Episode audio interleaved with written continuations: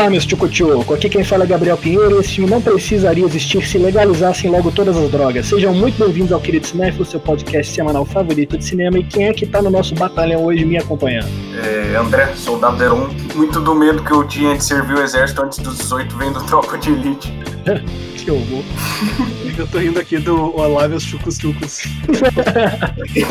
Oi, eu sou o João Cardoso e eu concordo com o Choque de Cultura e o maior erro do Tropa de Elite é voltar com Tijuana. Foda, foda.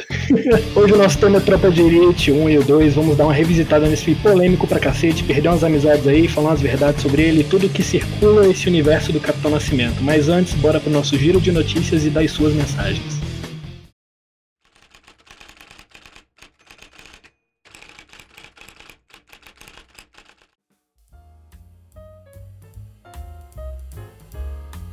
No meio da maior tragédia da história da cidade, Manaus terá um alento a partir dessa quarta-feira, dia 3 de fevereiro. A Febre, longa rodada na capital amazonense, dirigido por Maia Darnin, estreia na Netflix. A produção recebeu 29 prêmios até o momento e foi selecionada para ser exibida em mais de 60 festivais ao redor do mundo.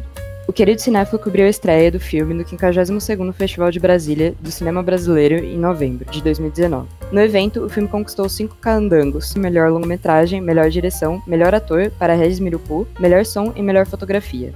A Febre traz a história de Ushino, um indígena desana de 45 anos, é vigilante do porto de cargas de Manaus.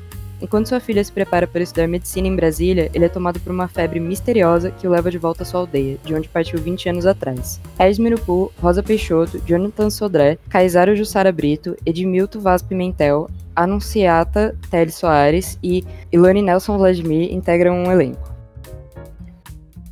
Kleber Mendonça Filho, diretor de Bacurau, longa recentemente premiado como melhor estrangeiro do ano pela New York Film Critics Circle, considerada por muitos a prévia não oficial do Oscar, revelou que a alfândega está em posse do prêmio e que ela cobra 1.600 para liberá-lo. Kleber diz esperar que a situação seja apenas um mal-entendido. Além dessa premiação, Bacurau foi indicado nesta terça-feira, dia 2, a melhor filme internacional pela Associação de Críticos de Hollywood. Os outros concorrentes são o dinamarquês Druk, o mexicano Ya No Estou Aqui, o guatemalo La Llorona e o francês Du. Por conta da pandemia, a cerimônia será transmitida virtualmente no dia 5 de março, nas redes sociais da HCA. A SEG Awards, premiação concedida pelo Sindicato de Atores de Hollywood às melhores interpretações do ano em cinema e TV, revelou hoje os seus indicados de 2021. A cerimônia acontece no próximo dia 4 de abril. O ator Chadwick Boseman, que morreu em agosto do ano passado, recebeu dupla, dupla indicação póstuma. Melhor ator por A Voz Suprema do Blues e Melhor ator coadjuvante por Destacamento Blood.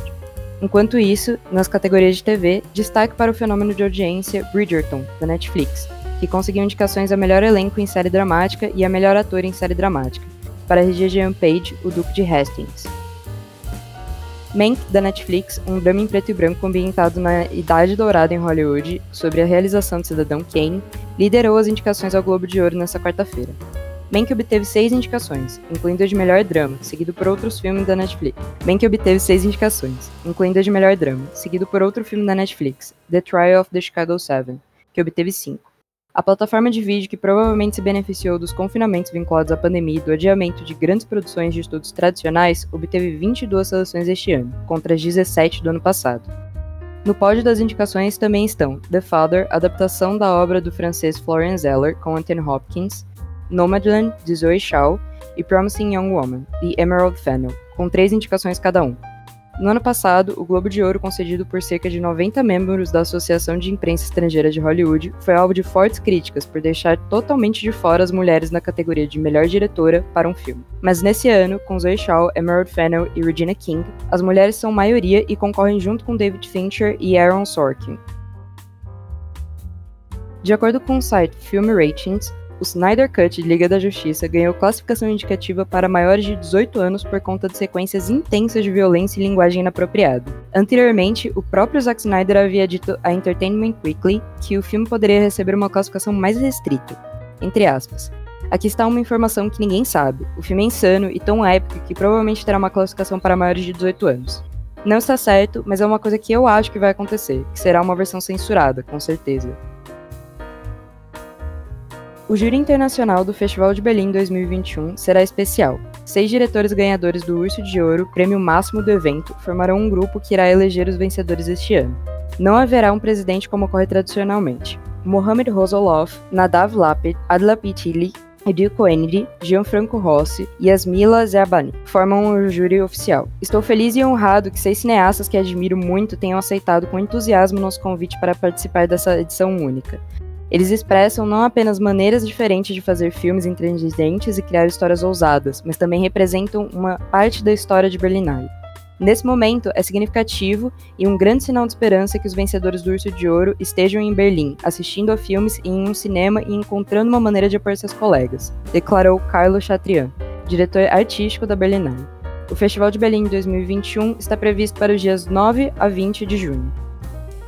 Esse foi o Giro de Notícias dessa semana. Lembre-se que você pode enviar perguntas ou mensagens pra gente através do e-mail queridocinéfilo.gmail.com, informando seu nome e pronomes, ou nas nossas enquetes do Instagram, que é arroba queridocinéfilo. Estamos agora também no Twitter, o nosso arroba é o mesmo em todas as redes. Eu sou Giovana Pedrilho e muito obrigada.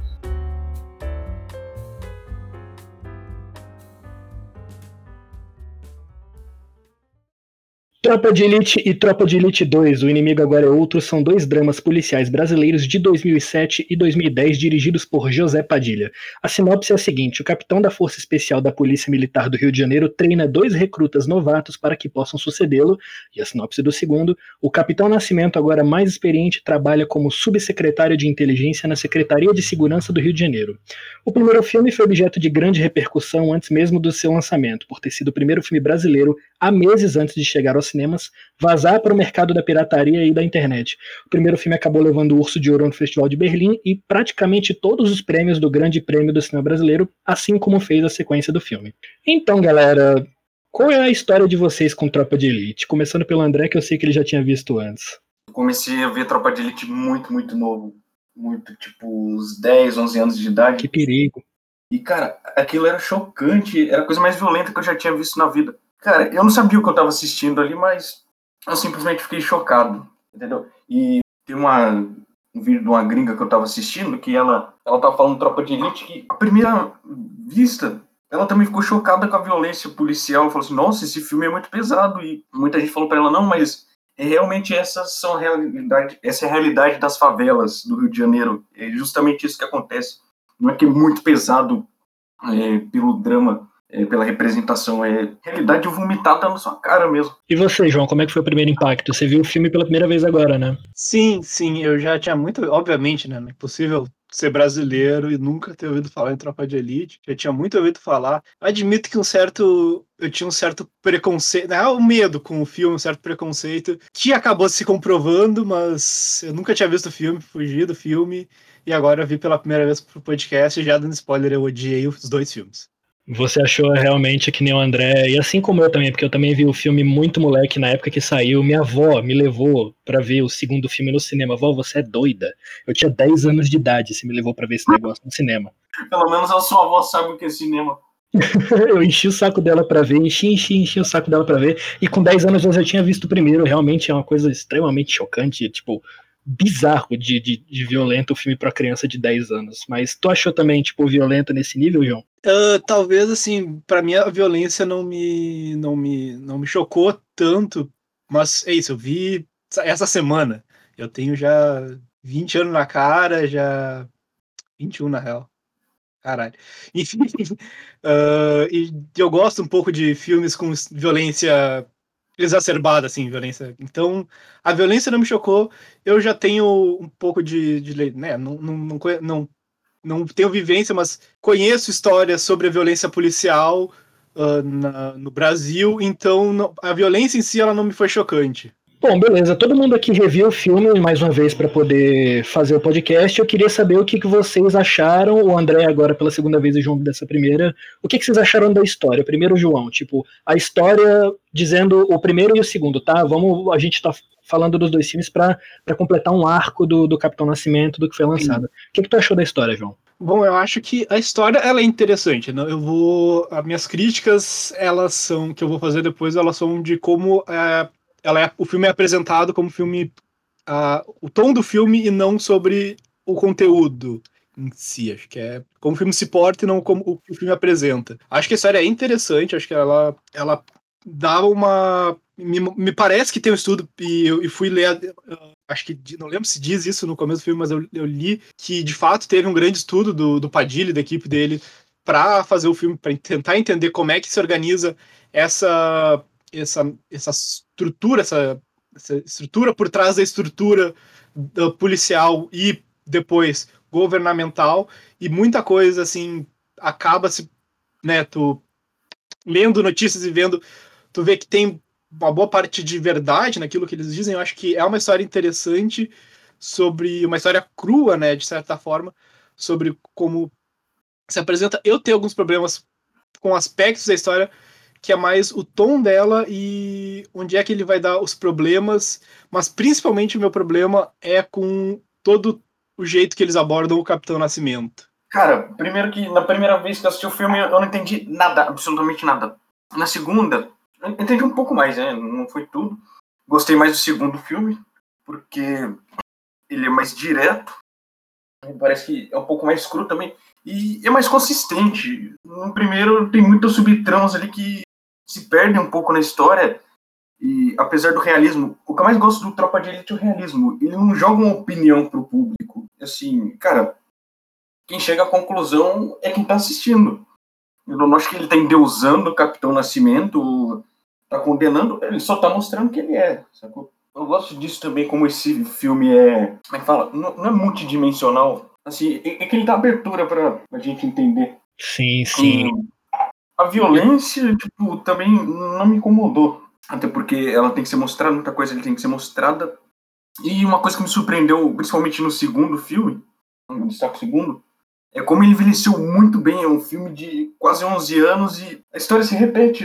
Tudo que tá naquele filme a gente já viu. É muito parecido com a realidade. É um filme tão cínico que no começo dele já fala, apesar das possíveis coincidências com a realidade, é uma obra de ficção, sabe? Os governadores do Rio seguem sendo presos. Uhum. Entendeu? E a situação não muda, cara. Não sei se o filme é surpreendente ou o Brasil que é um país triste por isso. Cara, eu acho que o que eu mais gosto de Tropa de Elite é a verossimilhança, porque realmente parece que aquilo tá acontecendo na tua frente. Eu acho que. Mas isso é justificado também na forma que o Padilha dirigiu o filme, a câmera na mão, toda aquela estética de, de filme policial mesmo, hollywoodiano, que até atrapalha um pouco, mas eu ia chegar nisso mais pra frente. Mas eu acho que a verossimilhança e a forma que Padilha tratou a questão da polícia versus o, o tráfico parecia que eu tava vendo aquele programa que tem na. Não sei qual era o canal agora, mas aquele Polícia 24 Horas. Me parecia muito aquilo. Eu percebi muitas semelhanças estéticas ali. E um é um, um, negócio documental, é real, e o outro é um filme, mas os dois se aproximam muito na hora de, de mostrar isso. Eu achei. Acho que esse é o maior mérito do filme, a verossimilhança que ele tem. Por mais que a gente aqui, a gente não tem aquela vivência da, de, de estar naquele lugar, naquele ambiente, enquanto aquilo está acontecendo, mas a verossimilhança do filme é algo que meio que salta aos olhos para mim, na real, principalmente no primeiro. E eu, assim como o André, eu gostei mais do segundo dessa primeira vez, dessa, dessa vez que eu vi agora. Mas tu tocou no ponto que eu acho a minha o grande ponto da minha crítica, a comparação que tu fez da linguagem, eu não tinha pensado nisso, a minha comparação é um pouco outra, mas de tu comparar o, a linguagem da, da ação policial no filme com a linguagem da ação policial nesses Polícia 24 Horas da vida. É, é, faz total sentido, eu concordo com essa, com essa tua leitura, porque eles, eles têm o mesmo objetivo. Os dois filmes, talvez eu não tenha, eu tenho minhas dúvidas, eu realmente tenho dúvidas de quão uh, era a vontade do Padilha de fazer isso, mas eles ele tem eles, eles botam o policial como herói. É, o enquadramento bota o policial como herói, o, a narrativa toda que é construída da filmagem, da montagem daquilo, é colocando o personagem, o, o policial como herói, a narração coloca o, personagem, o policial como herói, e, e, e mesmo mostrando a violência, tu tem um herói, tu tem uma construção de um herói, mesmo que o que ele vai fazer é uh, matar, né? Mas tu constrói toda, tu tem toda uma construção estética de um herói e até narrativa da forma que essa cena é construída de um herói. Gente é colocado para se para sentir o que o personagem sente, sentir o medo do bandido que, o personagem, que, o, que o policial sente, a gente tem, de fato, de fato, a ligação com o personagem do policial. E quando tu tenta, ele tenta te fazer esse contraponto, tu não consegue, porque tu tá tão investido no, no personagem do herói, né?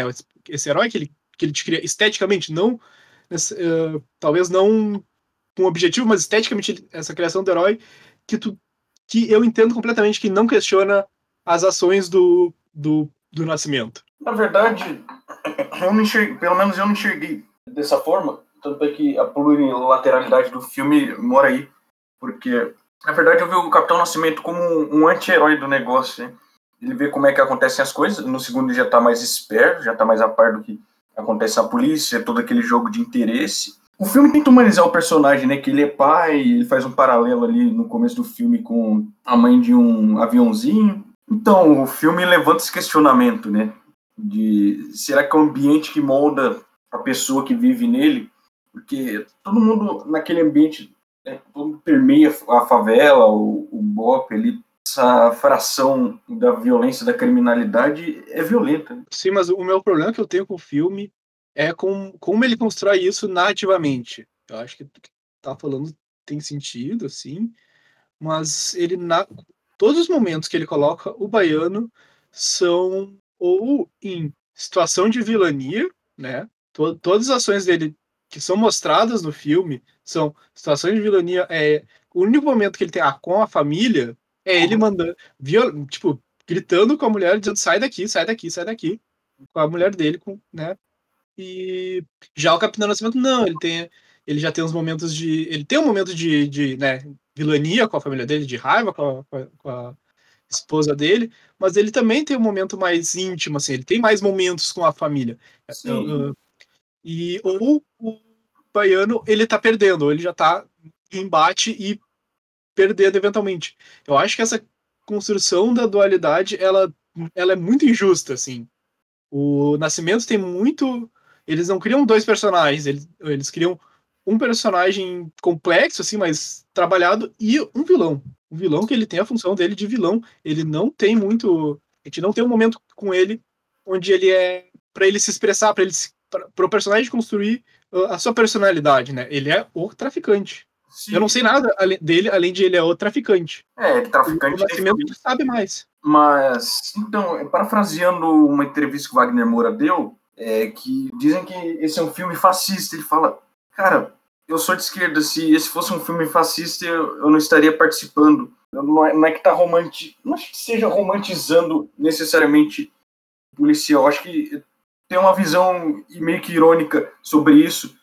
E, inclusive, tem uma entrevista que o José Padilha deu, o diretor do filme, que ele fala: Cara, tudo que eu mostro nesse filme, da maneira mais crua possível, é que a gente vive uma cultura de banalização da violência, né? do, a banalização do absurdo. Assim, para outros países, se uma pessoa sofre uma violência brutal, para eles é um absurdo, para a gente é, não é tão violento. Tanto é que nós três assistimos novamente o filme para a gente, puxa, não é tão violento assim. E acontece no nosso país. Não, é violento pra caralho, André filme é violento pra cacete. Acontece que a gente já viu coisas piores, mas aquilo ainda é violento. Saber que esse negócio tá acontecendo aqui perto da gente é absurdo.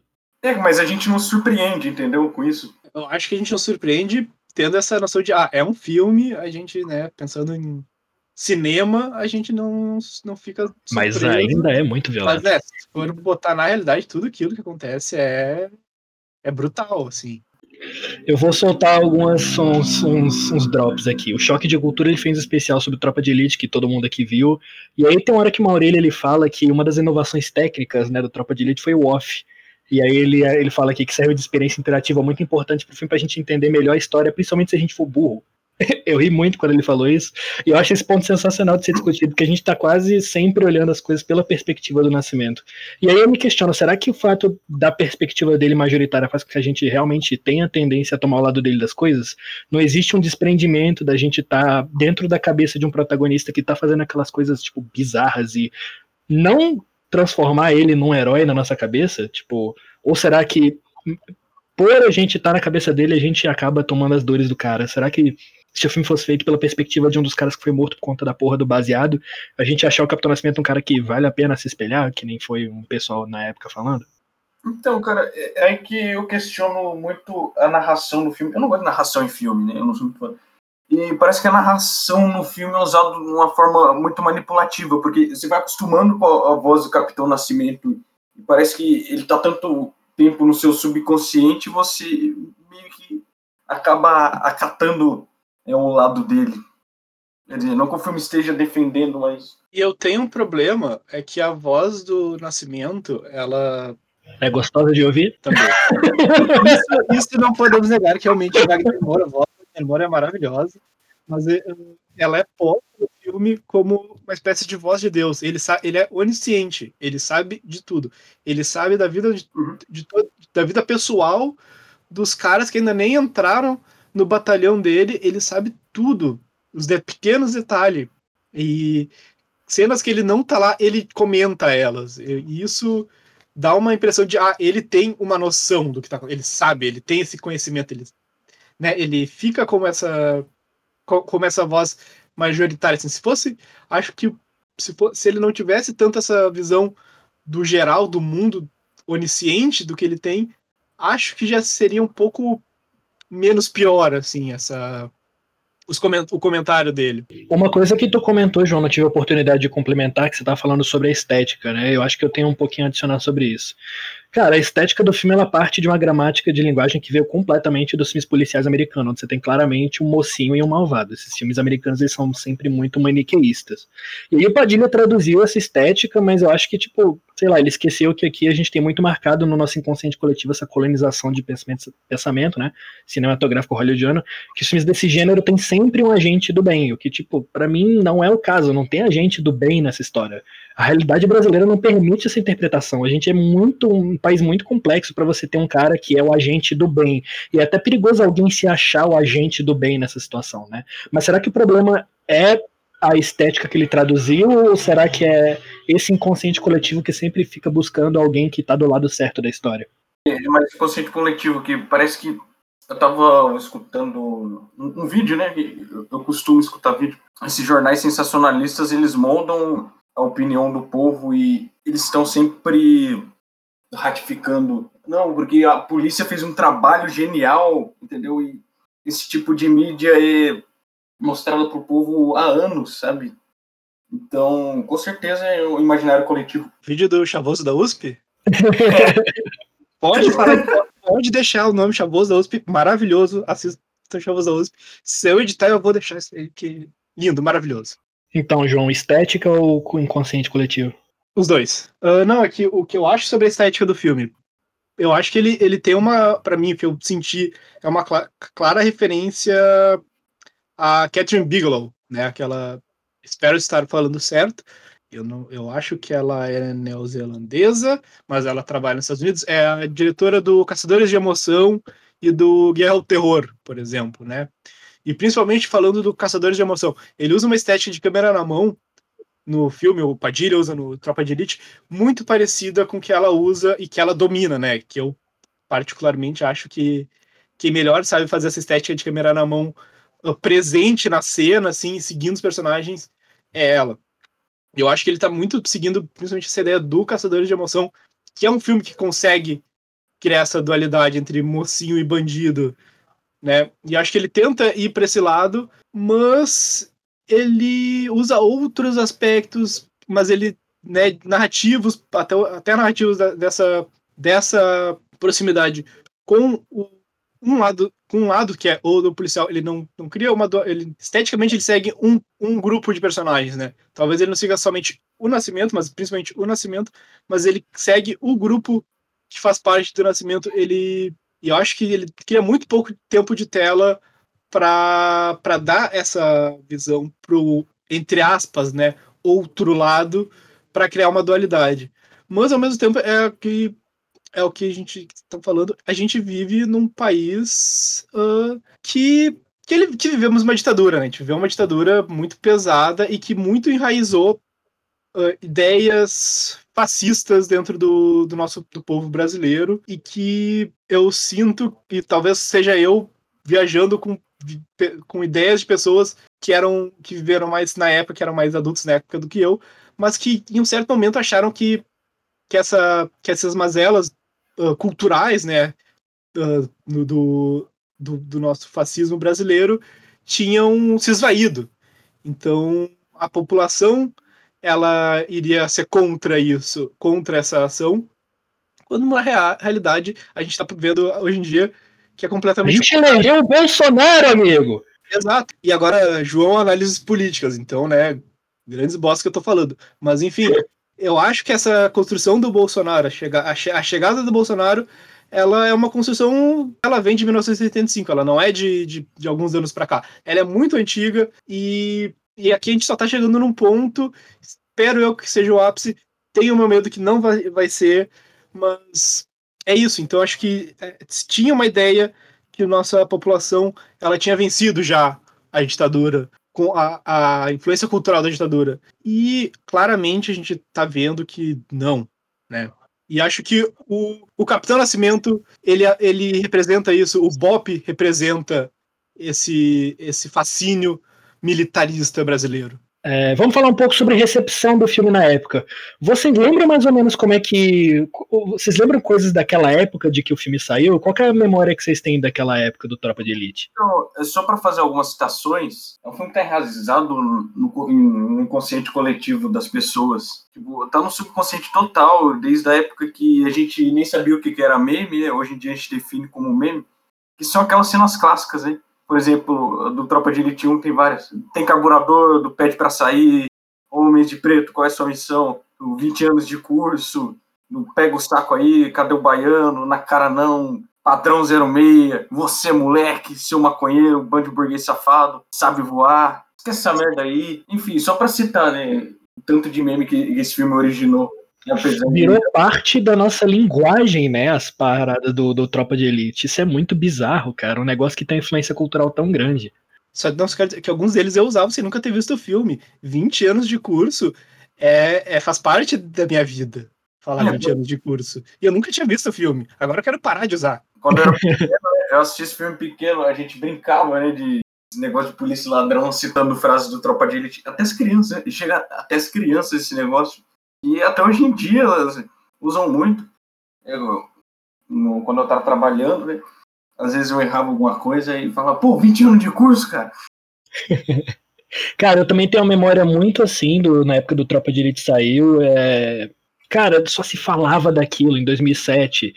Bicho, todo mundo, quando eu também, quando eu brincava de polícia ladrão com meus amigos, todo mundo queria ser o nascimento, todo mundo queria queria falar as frases do nascimento e ser o mais bronco e tal. E, cara, eu acho isso muito, muito, muito, muito, muito bizarro. O cara virou ícone da luta contra o crime, foi levado na época a status de herói. Capitão Nascimento, ele basicamente ele encarna aquele clichê da masculinidade viril, o cara é violento, ele é machista, autoritário, ele é defensor da moral, da família, da pátria, o cara odeia maconheiro, LGBT, condena aborto, e todo mundo querendo ser o Capitão Nascimento, Capitão Nascimento herói nacional, Capitão Nascimento sei o quê. Isso é muito bizarro de se pensar. E esse era o meu grande preconceito preconceito com o filme, era o quanto o filme falhava em condenar o Nascimento. E daí eu cheguei lá e ele me provou que ele realmente falha bastante. Queria só ressaltar essa dualidade que o João havia falado, do bem e do mal, porque no Tropa de... Por isso que eu gosto mais de Tropa de Elite 2, porque ele pega essa dualidade e transforma numa coisa ambígua. Eu acho legal que no Tropa de Elite 2 ele tem o subtítulo O inimigo agora é outro. Tipo, no primeiro filme eles não sabiam quem era a porra do inimigo deles. Mas eu acho que é exatamente isso. Eles não sabiam quem era o inimigo. Tem essa ambiguidade, né? Porque a própria polícia é, é a bandida, né? É o vilão da história, entendeu? Ele tá tentando combater, ele tá tentando combater os dele, digamos assim. E é muito louco isso. Então, eu acredito que o inimigo, esse outro inimigo, seja a própria polícia.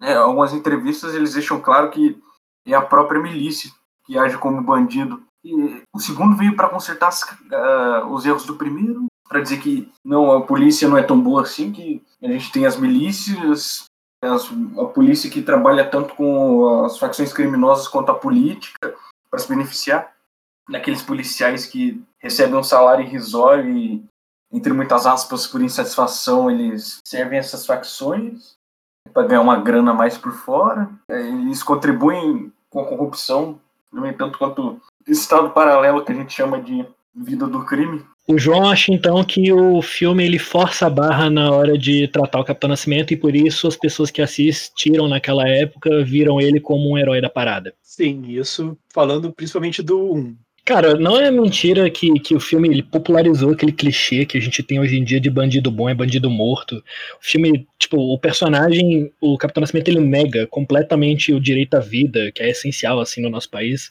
O Brasil não tem pena de morte, eu acho também que nunca deveria ter. Os direitos humanos viraram algo de negativo pro, pro, pro, pro país, depois desse filme. E, cara, o Brasil é um país historicamente conservador, foi o que eu falei. A gente elegeu o Bolsonaro, e eu acho que o Capitão Nascimento foi uma catarse para esse Brasil reacionário. E como eu li em algumas entrevistas do, do elenco e tal, eu acho que se tem um mérito do, do Tropa de Elite 1 e 2 é que ele fez com que as pessoas que tinham esses desejos violentos e reacionários e esse ódio a tudo isso que eu falei, mostrar as caras. Ele mostrou a cara do Brasil que estava escondida durante um tempo, ou achou-se que estava escondida desde a época da ditadura militar, como falou o João. Será que o tiro não saiu pela culatra? Será que o que o diretor quis dizer não foi justamente ao contrário do que as pessoas interpretaram? E tipo, ah, violência é legal, sim, a polícia agir do tipo bater primeiro e perguntar depois. Será que o filme não estava ironizando justamente isso? Eu acredito que, assim, o, o, filme não veio de uma galera da direita fundamentalista, sacou? Eu acho que isso conta muito no rolê. O Wagner Moura tá envolvido no filme, Marcelo Freixo tá envolvido no filme, o próprio André Ramiro é um cara que em várias entrevistas ele falou, cara, eu odeio a figura do policial. Tipo, eu não. Eu acho que pode ter sido uma cagada do, do, do, André, do José Padilha ter feito o filme da forma que fez e ter saído da forma que fez, porque eu acho que a ideia não era aquela. Mas vocês viram o documentário, o documentário que o José Padilha fez antes, o ônibus 74? Já viram eu esse vi, filme?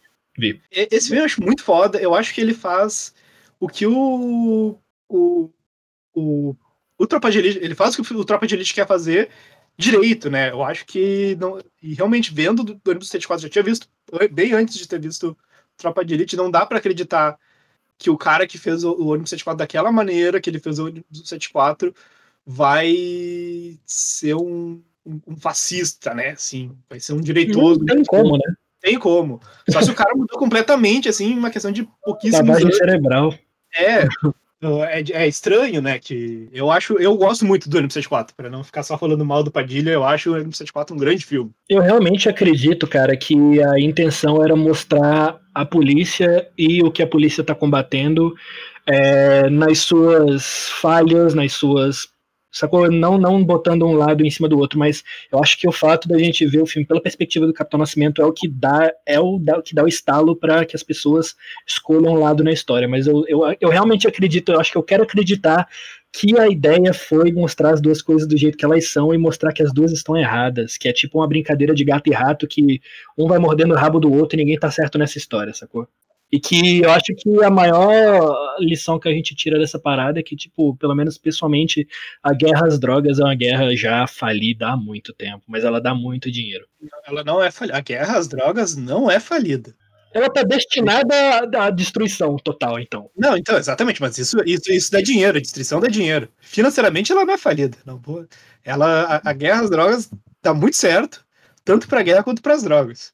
Todo mundo sai com dinheiro. Uma galera sai ganhando, né? Tanto os milicianos quanto os traficantes. Só perde a população.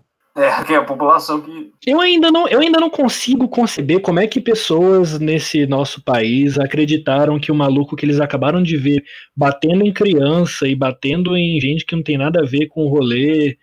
É, essa pessoa virou um herói na cabeça dessas pessoas. Eu não consigo entender Sacou? É, é muito absurdo para mim isso. Eu acho que a gente tem como ver naquela época a recepção do Tropa de Elite, muita coisa que a gente que foi concretizada hoje em dia, né, cara?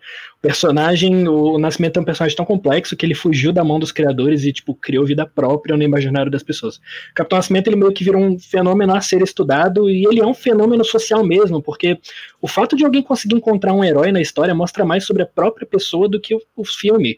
E, tipo assim, acho que através da identificação o Brasil revelou os fantasmas do passado e presente, que é um passado violento, é um passado vingativo, e também é um presente machista, conservador, militarista, pouco compreensivo com as questões sociais do país em que vive. Tipo, é preto no branco, igual o Rorschach do Watchmen. Ou você é meu amigo ou você é meu inimigo. Acho que o filme fez o Brasil mostrar a cara e, tipo, a gente tá vivendo isso até hoje. E essa dualidade que tem nas redes sociais, né, de membros de família sem se falar, por, por idiotice, né, questão política mesmo. De repente a gente acha que a questão política, o nosso ego é mais importante do que relação com um membro de família que era saudável, mas aí, né, por você querer estar certo, você para de falar com a pessoa. Do, do tipo, ah, tô de mal, como se fosse uma criança mesmo. João, o que, que você acha que essa reflexão do Tropa de Elite fala sobre a gente hoje em dia como país, cara? Eu acho que diz que está tudo fodido e que ali era um presságio do que viria depois. O próprio filme em si, ele era uma representação daquele momento, mas ele também a, a reação dele foi um presságio do que, que estamos vivendo e o que viveremos no futuro. É, acho que a gente tá tudo fodido. Acho que a gente tá tudo fudido, a gente vai tudo se fuder cada vez mais. Não tem esperança pro Brasil. Eu acho perigoso, agora comentando o bagulho que eu acho perigoso. Eu acho perigoso quando. Eu acho que o, o, o, segundo filme peca um pouco nisso. Eu acho perigoso quando as pessoas falam, ah, político tudo não presta, não sei o quê. Você vê esses, entre aspas, outsiders aí e falam, ah, eu não sou político, não. Mas, cara, quando a gente desacredita na classe política, fudeu. Eu acho que aí a gente, a gente se fode. Aí a gente se fode. Ou, ou seja, a gente já tá fudido. Ai. Ou terminamos no. A gente está tudo fodido. Bom, eu queria terminar falando uma coisa aqui. Luiz Soares, Luiz Eduardo Soares, que é antropólogo, cientista político e foi coautor do livro que deu origem ao filme, O Elite da Tropa, ele falou o seguinte: no filme Tropa de Elite, o Capitão Nascimento é um desequilibrado violento que toma remédios tarja preta para tentar sufocar o seu sofrimento psíquico e seu desespero existencial. O que era indício de um sintoma patológico saiu do armário com a eleição de Bolsonaro. Nascimento foi um grande personagem que antecipou o horror. Transformar o anti-herói em herói foi uma demonstração clara de que, em algumas de suas camadas profundas, nossa cultura trazia consigo algumas afinidades eletivas com o fascismo. Se a ideia era terminar numa nota alta, eu acho que eu acabei de falhar miseravelmente. Assina embaixo. E o querido cinéfilo dessa semana vai ficando por aqui. Fique ligado no nosso site oficial e nas nossas redes sociais para mais conteúdo do querido cinéfilo. Texto toda terça-feira ao meio-dia e podcast toda sexta às 10 da manhã. Lembre-se que você pode enviar perguntas ou mensagens para a gente através do e-mail queridocinéfilo.gmail.com informando seu nome e pronomes ou nas nossas enquetes do Instagram que é arroba queridocinéfilo. Eu sou Gabriel Pinheiro e os senhores estão dispensados. Então eu me pergunto, cadê a porra do baiano? Morto.